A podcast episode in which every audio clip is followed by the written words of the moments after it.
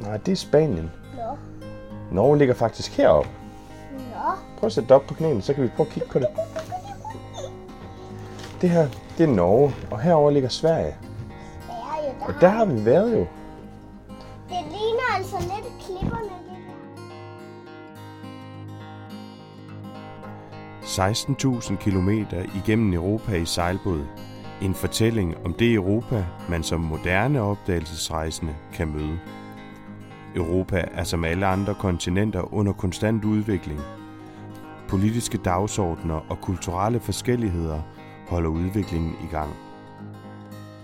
Det Europa, som blev opdaget af de mange sejlere, der før mig har gjort samme tur, er ikke det samme Europa, som mig og min familie vil genopdage. Vi skal udforske og genopdage Europa med historien som grundsten og med nysgerrigheden som drivkraft. Fra nord til syd, fra land til land og fra ankerplads til ankerplads. Mit navn er Kasper, og jeg vil gerne byde jer velkommen ombord på Aviaja.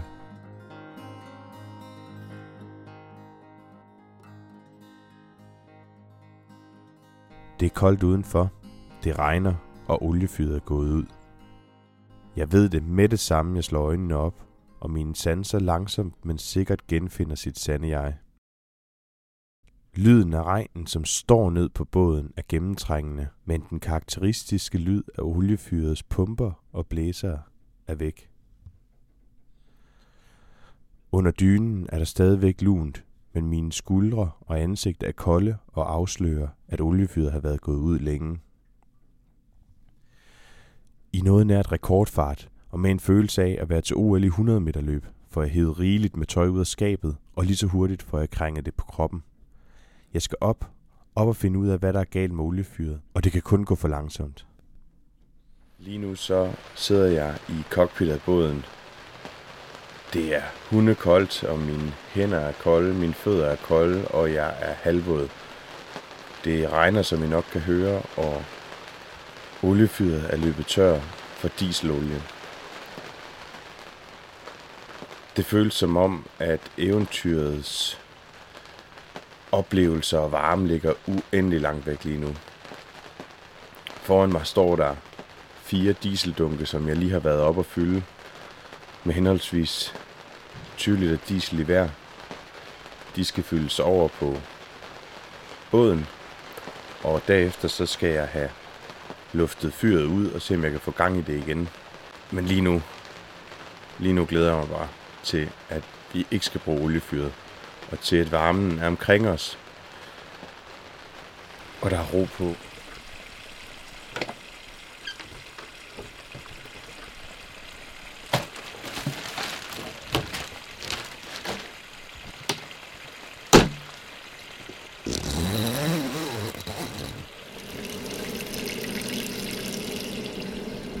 Så er oliefyret kommet op og køre igen, og det er en lettelse at kunne mærke, hvordan varmen stille og roligt siver ud i radiatorerne.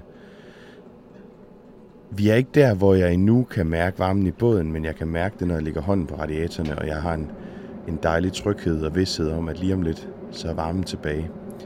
Så bliver det noget nemmere at drømme sig væk igen. Det er lidt nemmere at gå i gang med, med alle de andre ting, man også skal have lavet, når først, når først varmen er på plads. Det er som om, at, øh, at, at motivationen bliver en lille smule mindre, når man ved, at øh, man skal fryse imens. Det er rart at have et eller andet sted, hvor man ved, at man har, har den sikkerhed eller tryghed, der ligger i, at der er varmt, og der er mad, og der er vand, og der er det, man skal bruge, for at man ligesom kan, kan komme igennem med tingene. Så jeg er meget glad for at få varmen tilbage nu. Og, øh, og man kan sige, at på en eller anden måde har det jo været min egen skyld, at vi er løbet tør for diesel. Men ikke desto mindre, så, øh, så er det koldt at vågne sådan en morgen, uanset hvad.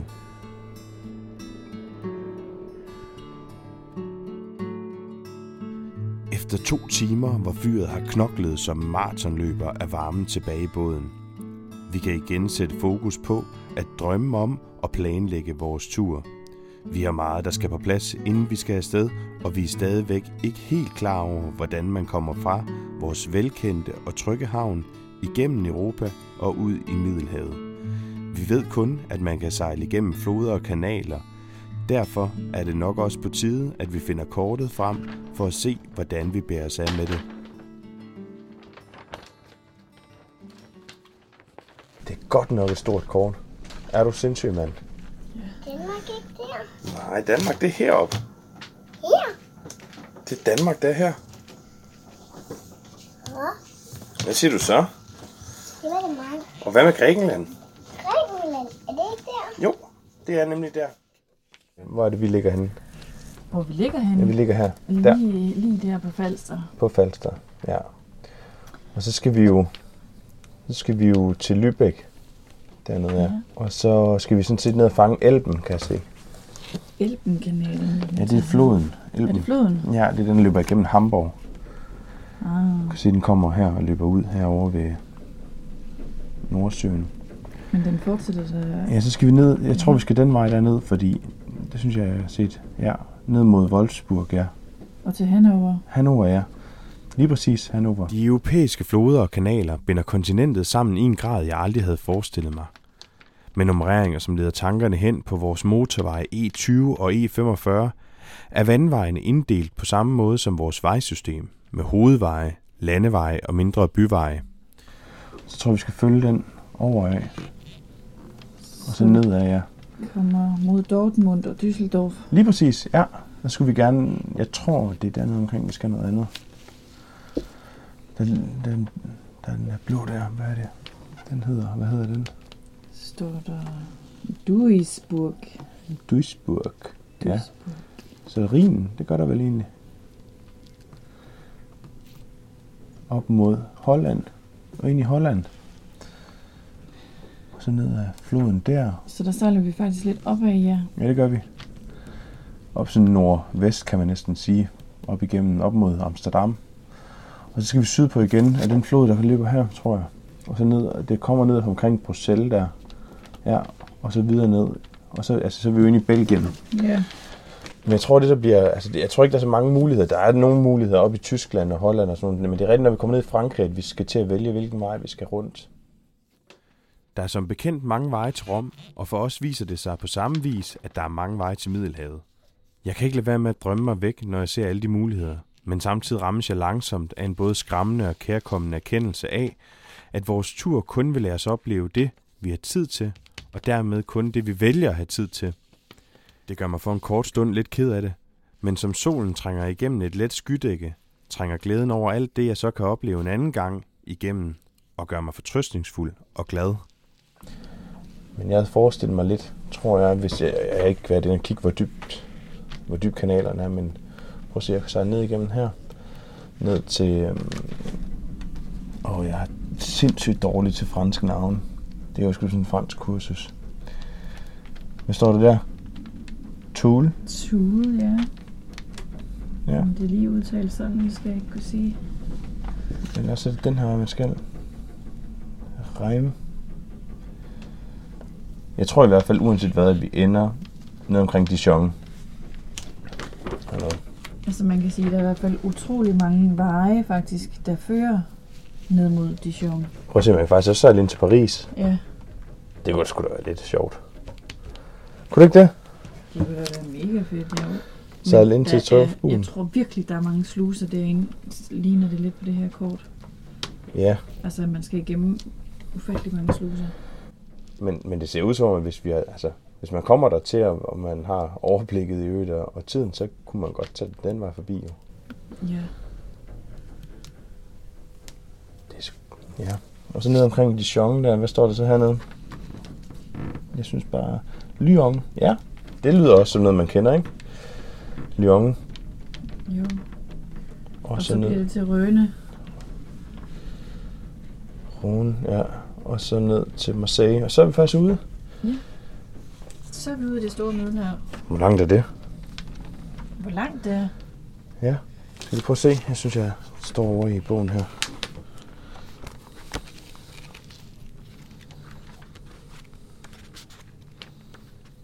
Omkring 2.000 kilometer. Det er langt. Ja, specielt med... Bogen afslører udover afstanden til Middelhavet også, at det at sejle kanaler er lidt en kunst i sig selv. Det kræver noget helt bestemt udstyr, og en af de ting, det er noget, der hedder et fenderbræt. Et fenderbræt bruger man, når man ligger til inde i sluserne. Det er med til at sikre, at båden ikke tager skade, når den glider op og ned af slusens hårde stenvæg. I og med, at vi ikke har et fenderbræt, så er det på tide at få det lavet, og vi har heldigvis et sted, hvor vi får sådan noget fikset. Brits forældre bor på et nedlagt landbrug, og der er masser af gammelt træ, og der er et værksted, hvor vi kan komme ud og lave tingene i. Så der er ikke andet for end at tage en tur ud på gården og se, om ikke vi kan finde lige præcis det stykke træ og få det bearbejdet, så det kan hænge på siden som vores helt nye fenderbræt. Ja. Øj, var der mange ting. Vi er også hos øh, samleren alle. Ja. Nå, det ser ud til, at det er udvalget af, af træ, der står her. Ja, lige umiddelbart i hvert fald. Vi skal vel finde noget, der er både tykt og bredt nok. Jeg prøver lige at kravle herind.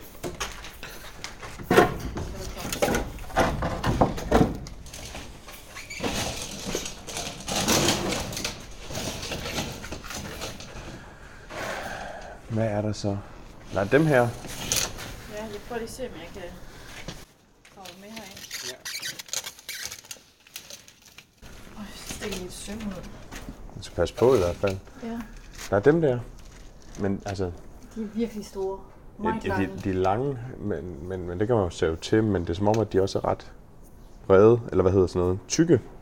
Ja, de er måske lidt for kraftige. Jeg kan sige, det vi leder efter, det er jo et eller andet bræt, der er en to meter langt og egentlig så, så højt som muligt, men ikke så bredt. Eller undskyld, så bredt som muligt, men ikke så dybt. Der er også den her. Den er faktisk meget pæn, fordi ja, det er et, det er et gammelt bræt, det her. Og, øhm, og det er faktisk en af dem, der måske er blevet sorteret fra ned fra savværket, fordi du har faktisk træets yderside, kan man sige. Du har ikke en helt firkantet planke, du har sådan noget natur.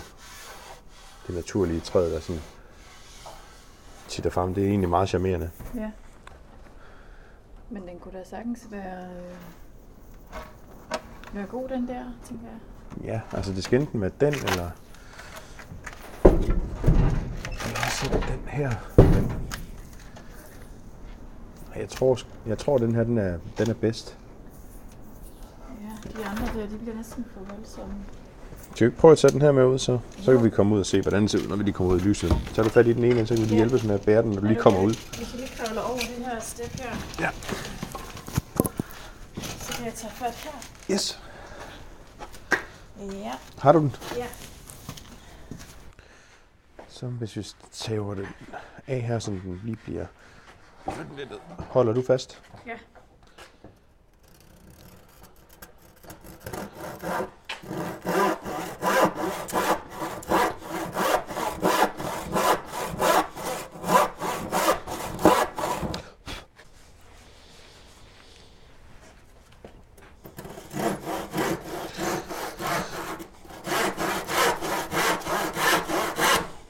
Sådan der.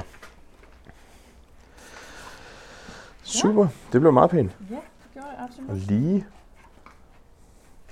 Godt. Så tænkte jeg faktisk om, om vi skulle prøve lige at se, om vi kunne få den gjort lidt pæn i overfladen. Men hvad vil du bruge til, til det? Jeg tænkte på, om vi skulle tage noget sandpapir Sandpapir. Ja. eller en slibmaskine.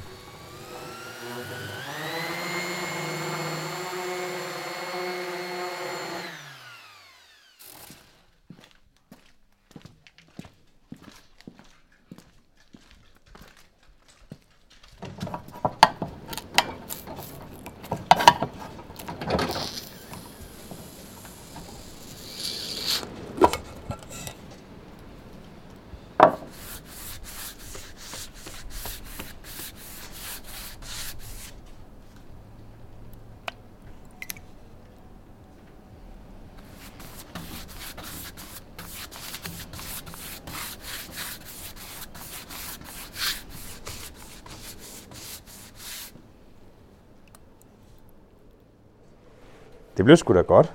Det bliver da mega fint. Ja, jeg skal bare tørre. Så tror jeg, at øh, Ja. så tror jeg, vi skal det hjem, og så skal vi prøve at se, om vi kan Vi kan sætte noget tov i, sådan vi kan få det op og hænge og se, hvordan det ser ud, og se, om det fungerer. Afprøv det, hvor de så i det hele taget kan sidde henne på båden. Også det. Hvad der lige er muligheder. Ja, hvis vi er heldige, så kan vi prøve i morgen. Det skulle blive godt vejr. Ja, vi må krydse fingre for, at solen vil skinne, som lovet. Ja, jeg synes, det er blevet flot i hvert fald. Du er dygtig. Dagen efter hentede vi vinterbrættet. Olien var tørret, og vi kunne montere vores tovværk.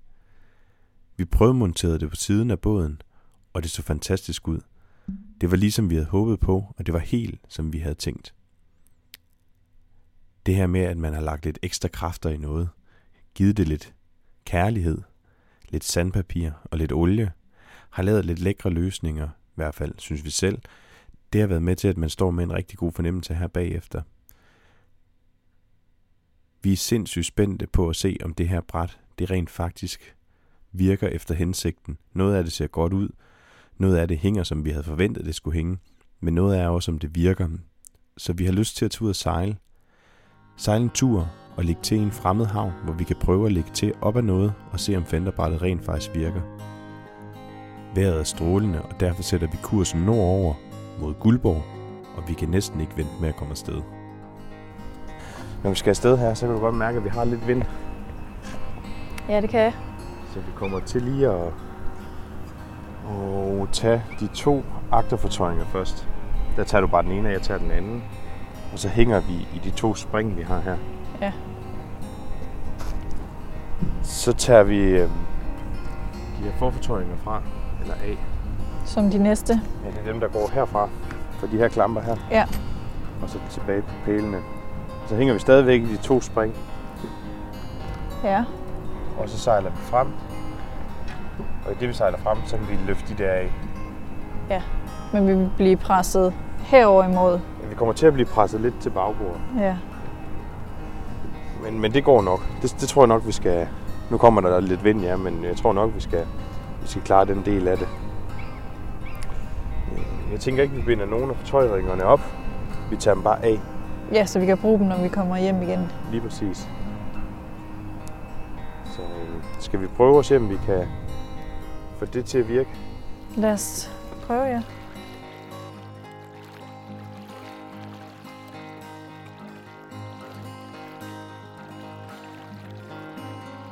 Så er vi på vej ud af havnehullet.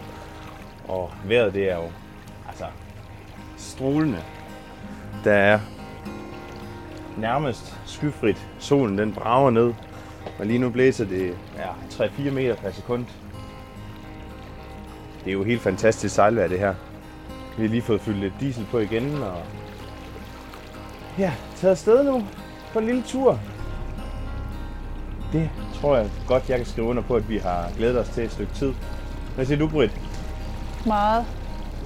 Det er dejligt at komme ud og mærke vinden i kinderne og, og solen, man faktisk for første gang, tror jeg i år, kan mærke, at den lige bager lidt på en, den varmer. Ja, den varmer rent faktisk nu, ikke? Så lige nu stikker vi stævnen ud af havnehullet ud i Guldborgsund, og så drejer vi til styrbord nordpå mod Guldborg. Og så vil vi se, om ikke vi kan sejle et stykke deroppe af, måske endda nå hele vejen til Guldborg. Lige få, få en lille tur ud af det.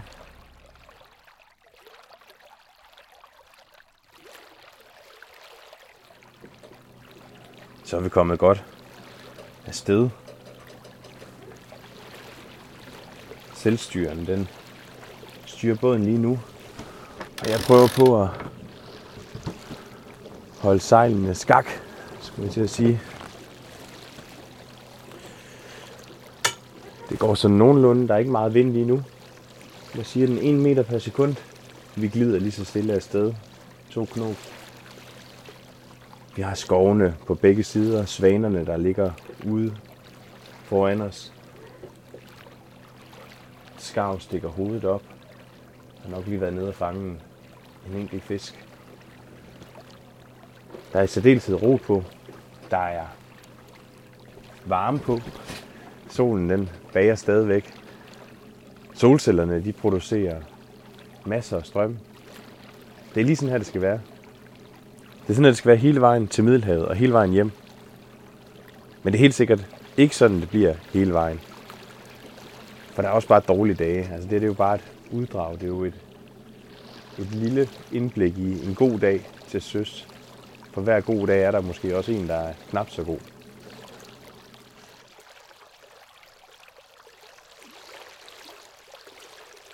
Der er den der reklame der. Er det for spis, eller hvad det er?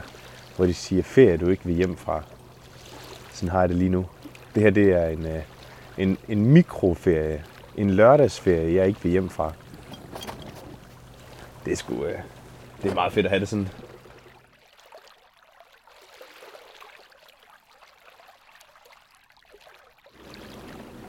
Så er der 10 minutter til Guldborg. Og 10 minutter til at prøve at lægge til med vores nye fenderbrænd. Ja, det bliver spændende. Det kan godt være, at du skal gå ud og, og gøre det klar. Brættet og Nu? fenderne. Ja, så er det jo klart. Det kan du lige så godt gøre. Ja. Tillægningen inde i Guldborg Havn gik lige efter bogen. Der var medstrøm, og vi havde en lille smule medvind, men vi gled fint ind langs broen, og fenderbrættet tog fra, præcis som vi havde håbet på. Og det må nok bare betegnes som et øh, godt værktøj, som vi glæder os til at få med, når vi skal ned igennem kanalerne. Nu var vi jo kommet til Guldborg, og det gav os mulighed for at gå på opdagelse. Vi ved, at der er en fin vandretur rundt i skoven lige ved siden af havnen, og vigtigst af alt, skulle jeg til at sige, så ligger der også et spisehus i Guldborg. Og derfor så kunne vi jo lige så godt slå to fluer med et smæk. Komme ud og se lidt, og så også få noget at spise. Så kom vi til Guldborg. Ja, fedt. Og det begyndte at blæse. Er du sindssyg? Ja. Jeg ved ikke lige, øh, det var ikke helt det, prognoserne havde lovet. Nej, det skulle have blevet halvkøligt. Ja. På med vanter og hue. Ja. Har helt tomt. Der er ikke nogen. Nå, overhovedet ikke. Er der også. Der er også lås på deres øh, sauna. Ja, vinterbadernes. Vinterbadernes sauna. er låst af, ja. Derinde står der. Ja. Det er faktisk blevet meget pænt, at de har fået lavet der sådan en lille badebro med stige ned til vandet og en bruser. Ja. de gør lidt ud af, af det der vinterbadning. Vinterbadning. Heroppe i Guldborg. Selvom vi har været i Guldborg før, så er det altid spændende at få lov til at følge lidt med i, hvad der sker. Hvad der kommer og hvad der går. Og netop i Guldborg, så er jeg jo altid en lille smule spændt på, om de har åbent inde på restauranten. Og restaurant Lagunen. Jeg ved, om de har åbent inde på Lagunen. Ja, det er jeg så spændt på at se. Hvis jeg har, så tror jeg godt, jeg kunne finde på at spise noget mad derinde. Kunne du virkelig? Ja, det kunne jeg. Nej, du er altså en bandit. Men det er kun mig. Du må få et råbrød. Ja. Oh, Der er så lys i lamperne. Gud, det er der også.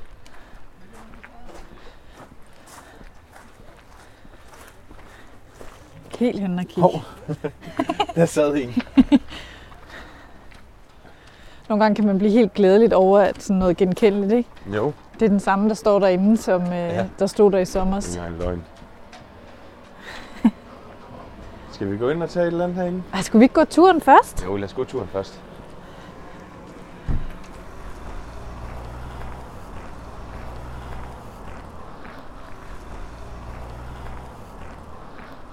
Har vi igennem de parkerede både.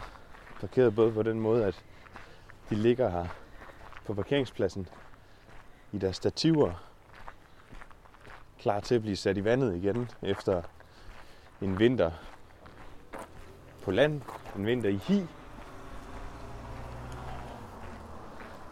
Vi er i vandet. Vi krydser den søvnige hovedgade, lige inden hovedgaden bliver til broen, Guldborgbroen, som binder Lolland og Falster sammen. På den anden side af gaden er der en legeplads, men det er også her stien begynder. Stien ind i skoven og igennem det for Lolland og Falster nærmest uvirkelige kuperede terræn med store træer og stejle skrænter. Fuglene synger, og solen skinner, og det er en helt perfekt dag at være i skoven i.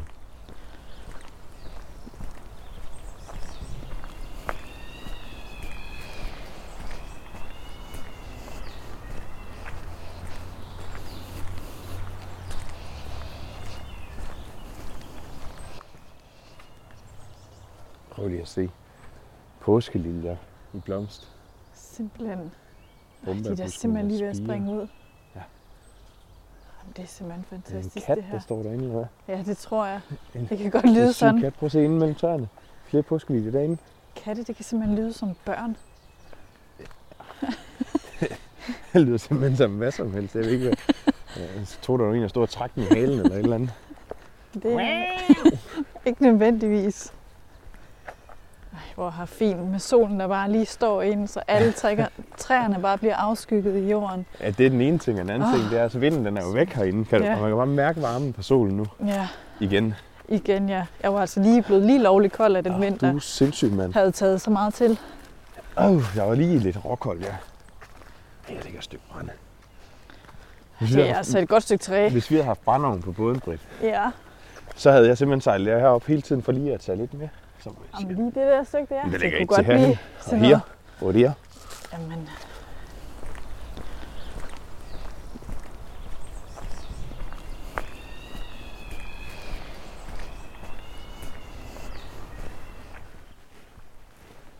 Her kunne jeg godt bo. Prøv at tænke dig at have et hus herude. ja, det kunne være fantastisk. Et hus, sagde du? Ja, så skulle båden jo ligge lige der. Der er vand herude. Ja. Shelter måske. Kunne det ikke blive til lidt mere end et shelter? Opvarmet skur. Og så lige indlægge lidt kloakering og lidt vand, ikke? Hvad skulle du dog bruge det til? Holde varmen og, og gå på toilettet samtidig. Det gør nej.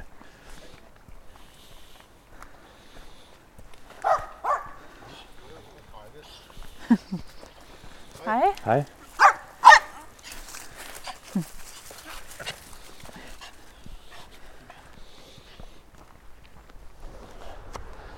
Når vi kommer tilbage, hvad kunne du så tænke dig at spise?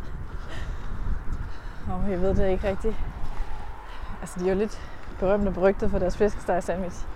De Ja. kan godt være ret gode. Altså, lagunen er jo det, man kan kalde en pæn grillbar. Ja. Ikke? jo, det kan man godt. Jeg tænker, øh, jeg- tænker, det kunne godt være en flæskesteg sandwich, hvis de har en på, på lager. Altså, jeg vil sige, at mine øjne fangede i hvert fald godt, at uh, Var der øh, der noget var flæskesteg. Åh, det var der. ja, det var der. uh. Men altså, selvfølgelig, vi tager, det, tager vi det med ned på båden, det gør vi vel. Ja, skal vi Spiser ikke det den? Jo. Jo. jo.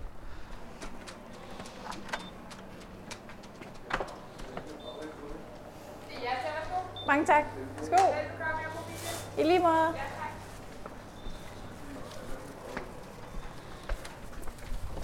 Det blev til to styks frikadelle sandwich, en til hver. Og efter vi har spist det, så har vi lidt tid, hvor vi kan ligge og slå mave. Men inden vi får set os om, er klokken mange, og hvis vi skal nå tilbage til Nykøbing igen, inden at solen er væk, skal vi til afsted. Så har vi alligevel også været i Guldborg et par timer. Vi har jo både været ude og gå en tur. Vi har fået lidt frokost på lagunen, og klokken den er blevet 4 om eftermiddagen, 5 om eftermiddagen. Og nu skal vi retur til Nykøbing, inden det bliver mørkt. Der er stadigvæk lidt, lidt god vind. Men altså, hvad pokker? Hvad pokker gør det? Vi har modvind hjemme af, så det bliver nok en tur for motor. Så kan vi komme hjem og få båden lagt til, det stadigvæk er lyst, og så kan vi stille og roligt få pakket sammen efter turen og komme i seng i ordentlig tid. Og så er der jo en dag igen i morgen. Når man skal flytte sådan en 14 meter lang båd på omkring 10 tons, så kan der opstå situationer, som man ikke lige havde forestillet sig på forhånd. Den sidder fast! Stop! De opstår som regel, når det er mindst belejligt og når man mindst venter det. Og da vi skal afsted fra Guldborg, så er det en af de situationer, hvor det opstår. Den sidder fast! Heldigvis så lærer man også noget af de her situationer, og det er det, der gør, at man en- med tiden en, øh, bliver en endnu bedre sejler. Alle laver fejl, og der vil opstå situationer, hvor man kigger på hinanden og tænker, det var lige godt, pokkers. Det var ikke det, vi havde håbet på. Hvordan fanden kan det ske igen? Den sætter sig fast igen. Så kan vi se Nykøbing, og vi kan faktisk se, at solen stadigvæk skinner over Nykøbing. Det gør den ikke her. Den er gået i dækning, solen, om bag træerne. Og lige nu der sejler vi om kap med solen. om at nå først, skulle jeg til at sige til Nykøbing, om at vi kan nå til Nykøbing i hvert fald, inden solen er væk. Vi er lige der, hvor vi skal overveje, om vi snart skal til at tænde lanternerne. Der, hvor dagen bliver til aften, og aften bliver til nat. Motoren hamrer der ud af for at bringe os hjem, inden det bliver mørkt. Farverne herhen på det her tidspunkt af, af døgnet er, er ubeskrivelige. Det er jo her, hvor solens gule farve bliver både orange og lyserød og kan male himlen på en måde, som, som kun solen kan. Vi satser på at vinde kapløbet. Vi satser på at nå til Nykøbing, inden det bliver helt mørkt. Det gør det bare noget nemmere at komme til at lægge til. Springende. Springende. Yes. Du springer et eller andet, som man siger. Nej. Jeg kommer bakkende til, stille og roligt ind mellem pælene, forhåbentlig stille og roligt ind mellem pælene. Og så, øhm, og så tænker jeg bare, at, øhm, at jeg kiler mig fast der. Og, Og så, så lægger du bare lige begge springene springene på. Ja. Bakker jeg tilbage, båden hænger i springene. Vi sænker landgangen, så går enten du eller jeg ind. Den anden tager fortøjningerne og kaster ind. Det kan vi godt. Nice and easy. We've Vi har done gjort det this før. Thousand times before.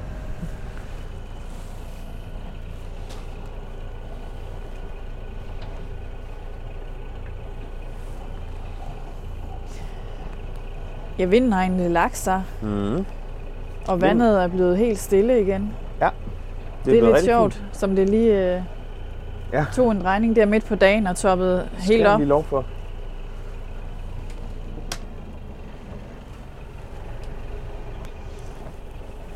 Jeg hopper ud og gør klar. Ja, det gør du bare.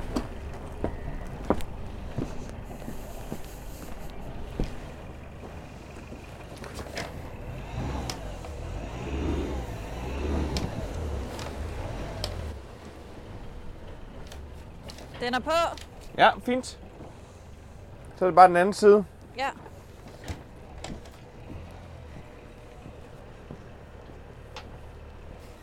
Den på. Ja. Jeg ved ikke, om du lå mærke til, hvad det var, der skete, da vi lagde os til. Vi havde rigtig, rigtig meget fart på, da vi bakkede. Meget. Ja, det var også sådan, det gjorde rigtig ondt i maven. Men hold op, hvor var den nem at styre hele vejen ind. Jeg kunne styre numsen, ligesom jeg gerne ville have den, og jeg kunne styre båden. Det der med at have noget fart i den. Ja. Men det, det virker bare voldsomt. Ja, da jeg Fordi så jeg- de der to pæle, der bare kommer tættere og tættere Fordi på. øh, øh, jeg er brun også, altså, Ja. ja. synes jeg. Men du kan se, man kunne stoppe den med det samme. Jeg lige gav den lidt gas fremad. Ja. Så stoppede den jo. Folk må have siddet oppe i lejligheden og så tænkt, hold da op godt, det der er godt. Med den hastighed. Den fart, han kommer ind med. Men da han så ligesom står der, du ved, som sådan en eller anden, anden uh, actionhelt, nærmest i bare maver med sådan noget brystbehåring og en bajer i den ene hånd, og så bare sænker landgangen der, og så går i land, der må de have tænkt, hold da op mand, hvorfor er det ikke mig, der blev kastet med ham? Det tror jeg. Ja. Og altså, øh, kan du til dig også, altså, det er jo ikke det. Men det var, nu var det mig, der stod nede på landgangen. Men det var også? dig, de ville være kæreste med. Jo, og brystbehåringen, altså, det har du ikke. Vel? Nej, nej, ikke så Nej. meget. Ikke sidst jeg tjekkede. Altså, det er også fint nok. Godt, færdig, slut. Tilbage i Nykøbing. Inden lyset forsvandt, solen er gået ned. Gadelamperne er tændt, men der er stadigvæk det sidste lys. Den sidste farve i horisonten. De sidste lette øh, streger af skyer, der sådan varsler, at, at i morgen bliver en overskyet dag. Men vi nåede hjem efter en god tur. Det her, det handler jo ikke om, om jeg har lyst til at stå i bar mave med brystbehåring og en øl i hånden, og det var i øvrigt heller ikke noget, jeg gjorde. Men det beskriver meget godt den følelse, som man får, når teamworket og det hele fungerer, når man parkerer sådan en 10 tons tung klods. Det er den her kæmpe tilfredshed, når man kan se, at det, man har aftalt, og det, man har planlagt at gøre, det rent faktisk også er det, der sker. Så, så det handler ikke om, at jeg hverken er mandsjuvenistisk eller, eller har lyst til at stå på den måde, men det er mere at forstå, at, at den, den stolthed og den glæde, der er ved, at ting lykkes, den er øhm, kæmpestor. Og, øhm, og det synes jeg faktisk, det klip, det giver meget godt udtryk for.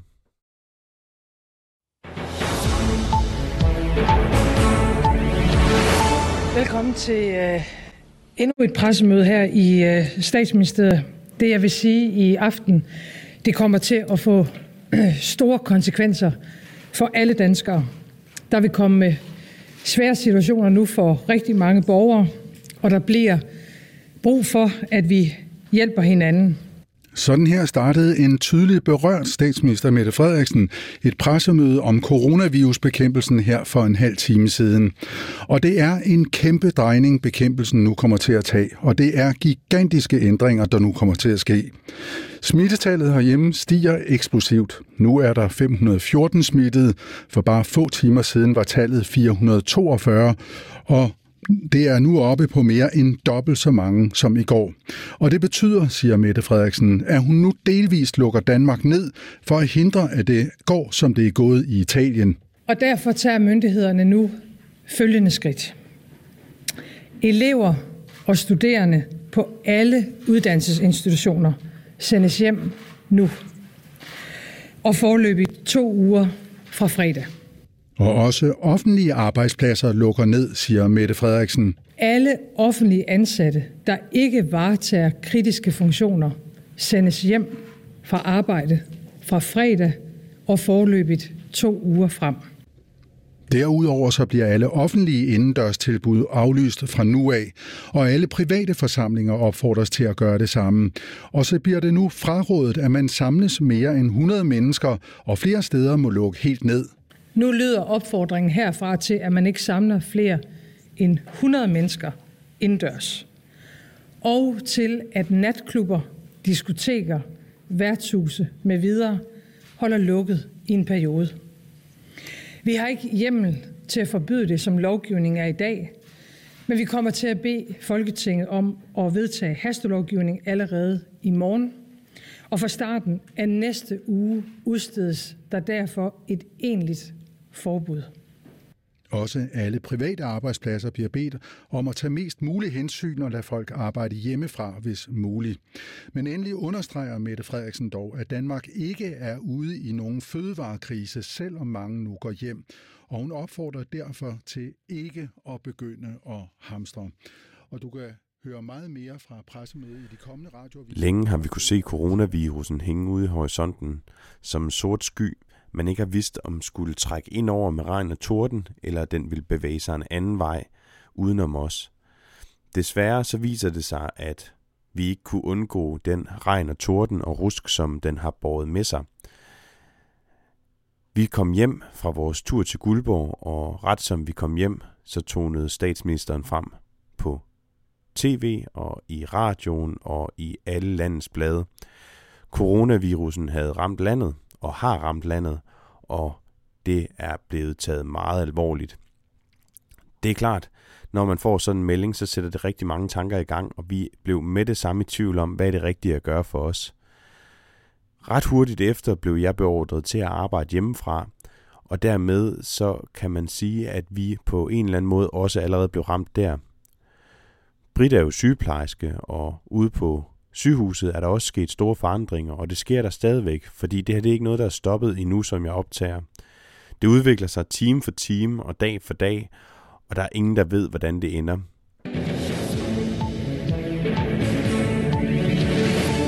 Fra i morgen kl. 12, der lukker de danske grænser midlertidigt.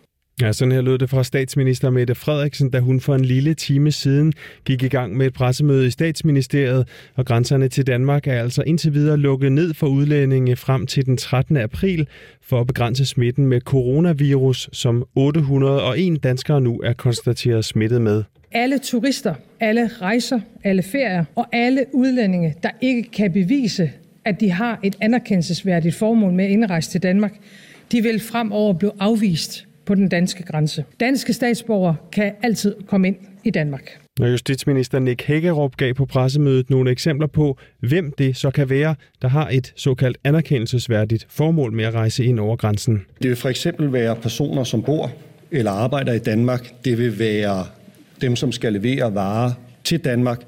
dem, som skal køre varer ud af Danmark, det vil for eksempel være dyr til, øh, til slagtning, dem, som skal udøve samværsret med, med deres børn, øh, eller besøge alvorlige syge familiemedlemmer øh, Ja, i Danmark. sådan lød det få dage efter, og de danske grænser blev lukket. Umiddelbart kunne man tro, at det ikke var et problem, at de danske grænser var lukket for udenlandske turister, men problemet og udfordringen er, at resten af Europa stille og roligt følger trop.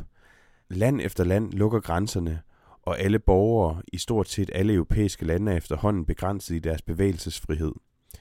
Det er en situation, som jeg ikke har set før, og det er også noget, som gør mig en smule nervøs.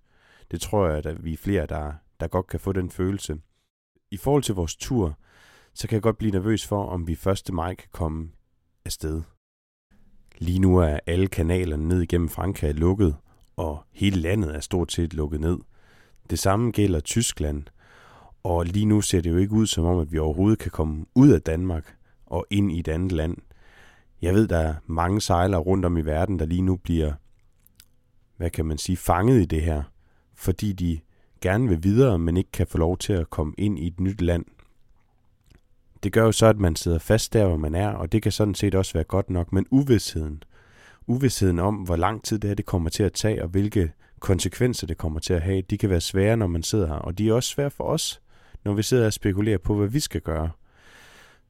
Så vi er i syv sind lige nu, og, øhm, og, og, og vi prøver at lægge planer, prøver at lægge alternative planer og stille scenarier op, for på den måde at få en eller anden form for tryghed og vidshed om, at man nok skal finde vej igennem det.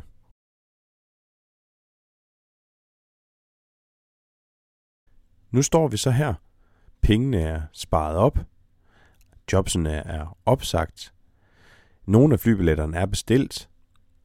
Og ruten er sådan set rimelig fastlagt. Der er aftalt besøg i Middelhavet.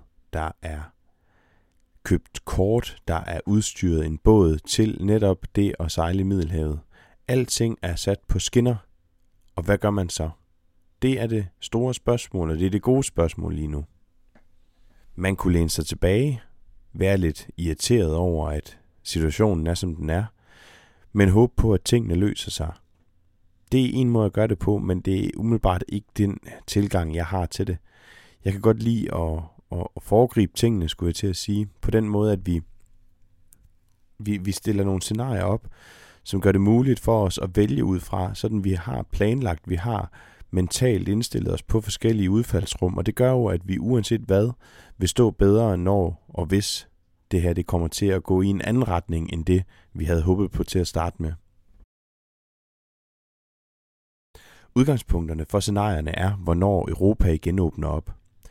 Det er altså et spørgsmål om tid, og hvis vi ser på den korte bane, så håber vi jo alle sammen på, at vi 1. maj kan lade, lade fortøjningerne gå og sætte kursen mod Tyskland og ind i kanalerne. Men der er en risiko for, at det ikke kan lade sig gøre, og derfor må vi også se i øjnene, at det her det kan blive udskudt. Bliver det udskudt en måned, sådan at vi den 1. juni kan løsne fortøjningerne og sætte kursen sydpå, jamen så gør vi det. Vi gør det uden de store ændringer, og det kan betyde, at vi har lidt mere travlt ned igennem Europa. Men der er jo også en risiko for, at det her det trækker endnu længere ud, sådan at vi først får mulighed for at komme afsted omkring 1. juli. Hvis det er det, der er muligheden, så bliver vi nødt til at lave planerne om.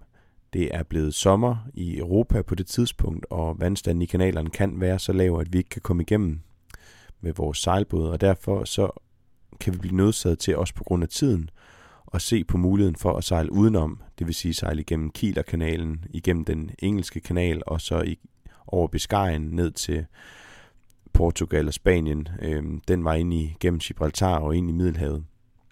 Og jeg tror, hvis vi, hvis vi, øhm, hvis vi ser, at Europa løsner op igen og bliver mere normalt, så vil vi, hvis vi kan komme afsted 1. juli, tage den vej. Men nogle af prognoserne, som jeg kan se, de øh, hentyder til, at vi kan forvente, at, øh, at Europa er mere eller mindre lukket ned, eller i hvert fald øh, en skygge af sig selv frem til 1. august. Og så begynder det at blive svært at vælge, fordi det betyder så, at vi for at kunne have noget sæson i Middelhavet, skal skynde os forholdsvis meget til Middelhavet. Og det åbner måske op for, at vi kunne tage nogle andre valg. Og øhm, lige nu, der, der, der, der vakler vi lidt mellem at sige, jamen en tur ind i Østersøen og Østersøen rundt på den måde, komme igennem de baltiske lande og komme op til Finland og, og tage den igennem Sverige hjem. Det kunne være en mulighed for en, øh, en to-tre måneders tur der i sensommeren. Alternativt kunne man tage og så sejle op langs Norges kyst og så overvintre et eller andet sted i Nordnorge, finde noget arbejde derop og, og opleve den her bidende kulde og, og, og den charme, der er ved det, og så hen på foråret og sommeren næste år, så sejle op i Nordatlanten, øh, måske Svalbard, Grønland, Island, Færøerne og hjem. Det kunne også være en mulighed, og, øh, men der skal man så bare indstille sig på, at man kommer til at bruge en del måneder i havn hen over vinteren. Der er mørkt, der er koldt, det blæser, og man skal måske også se, om man kan finde noget arbejde der, hvor man er, fordi det, det bliver en, øh, en helt anderledes tur. Og det er selvfølgelig også et helt andet klima, og det er en helt anden måde at sejle på. Men, men også noget, som ligger mit hjerte nært, og noget, jeg rigtig godt kunne tænke mig at prøve. Så, så den ligger også på tegnebrættet. Øh, en anden løsning kunne være, at man tog en tur rundt øh, i Storbritannien, sejle fra Limfjorden til Skotland igennem den kaledoniske kanal, øh, Loch Ness, og, og komme ud på den anden side. Og så simpelthen sejle rundt om, øh, om Storbritannien, eventuelt sejle ned sydpå til Holland og så videre hjem den vej, for at få et par måneder eller tre ud af det, også i sensommeren. Men som sagt, lige nu er der jo ingenting, der er sikkert. Det eneste, der er sikkert, det er, at det sætter rigtig mange tanker i gang, og det føles som en øh, ganske stor udfordring lige nu. Men hvordan er det, man siger om eventyr? Altså et hver eventyr, det, øh, det starter med, at der var en gang. Der var en gang et Europa, et Europa, som vi kendte, og som vi troede, vi vidste, hvad var så kom der nogle udfordringer. Og det er jo, må man sige, det har vi fået nu. Vi har fået coronavirusen ind ad døren. Og, øhm, og, og, for, og for at vinde prinsessen og, og det halve kongerige, så bliver man nødt til at overkomme de her, de her udfordringer. Det er klassisk eventyr. Og det har vi tænkt os at gøre. Prinsessen og det halve kongerige, det er nok ikke øh, noget, vi går efter i sådan en fysisk forstand, men, men at vores oplevelse på vores sejlbåd kunne være det, man så som prinsessen og det halve kongerige. Det vil vi gerne se, om ikke vi kan lykkes med. Og så mener jeg, det var Mikkel B. der på et tidspunkt sagde noget i retning af, at jo større udfordringer man har undervejs, jo større vil oplevelsen og glæden ved oplevelsen være, når man, når man når dertil. Og det, øh, lige nu er det det, jeg trøster mig ved. Jeg trøster mig ved, at, at alle gode eventyr, de har de her prøvelser, og at hvad kan man sige, guldet findes for enden af regnbuen, at der er noget på den anden side, og der er noget for os på den anden side. Jeg er sikker på, at vi nok skal finde en løsning på det her, som giver os det, vi har drømt om, og det, vi har håbet på. Men, øh, men der er ingen tvivl om, at i, øh, i de her perioder, hvor man mere eller mindre skal holde sig inden døre hjemme, og vi bor på den her lille båd, så kan man en gang imellem godt tænke, ah, det var ikke lige det, jeg havde drømt om. Men, øh, men det kommer. Der kommer en dag til det, og der kommer en tid til det, og det er jeg sikker på, og jeg glæder mig bare til, den kommer. Jeg kan næsten ikke vente. Jeg håber bare på, at alle de ligesom følger de her råd, der er rundt omkring i verden, for at vi får det her overstået, og vi igen kan, kan stole på hinanden, ikke sådan menneskeligt, men, men, men mere sådan helbredsmæssigt, uden, øh, uden nogen øh, former for, foragt. Øh, vi åbner grænserne på samme måde som før. Det, det er mit store håb, at vi, at vi igen kan mødes i Europa på den måde, vi længe har kunnet. Og at jeg kan komme ud og genopdage et Europa. Et Europa, som givetvis er forandret, eller i hvert fald øh, påvirket efter det her. Fordi det er en øjenåbner for os alle sammen. En øjenåbner for, hvad der egentlig er vigtigt for os. Nu sidder vi derhjemme, mange af os sammen med vores familie. Og så kan vi sidde og spekulere på, hvad var det egentlig, der var vigtigt for os? Vi ser jo, at det vigtigste for os, det rent faktisk er vores familie. Det er den mad, vi spiser, og det er det, vi kan være sammen. Og jeg håber sådan på, at når vi er på, på bagkant af det her, så vil vi holde fast i det. At vores samvær og vores, vores måde at være sammen på, det er det, der, der, der, der bærer os. Det er det, der holder os op, og det ikke er materielle goder og lønstigninger og prestigefyldte jobs nødvendigvis det her det er en god anledning til at, til at spørge sig selv, hvad er egentlig noget værd for mig? Der er masser af spændende i sigte, det er der ingen tvivl om. Og planen var faktisk, at jeg ganske snart skulle en tur på værft og have fikset båden og lavet de sidste ting klar til, at vi skulle til Middelhavet. Planerne bliver jo lavet om fra time til time, fra dag til dag, og det samme gør restriktionerne på vores bevægelsesfrihed og vores forsamlingsfrihed. Det er en spændende tid, som vi kun kan spå om, hvordan ender, og derfor er det mere end nogensinde ekstra spændende at være en moderne opdagelsesrejsende. For det Danmark, som vi kendte i går, det Europa, som vi kendte i går, vil helt sikkert på ingen måde være det samme Danmark og det samme Europa, som vi ser ind i i morgen eller i næste uge eller næste år. Jeg glæder mig sindssygt meget til den rejse, vi skal ud på, mig og min familie.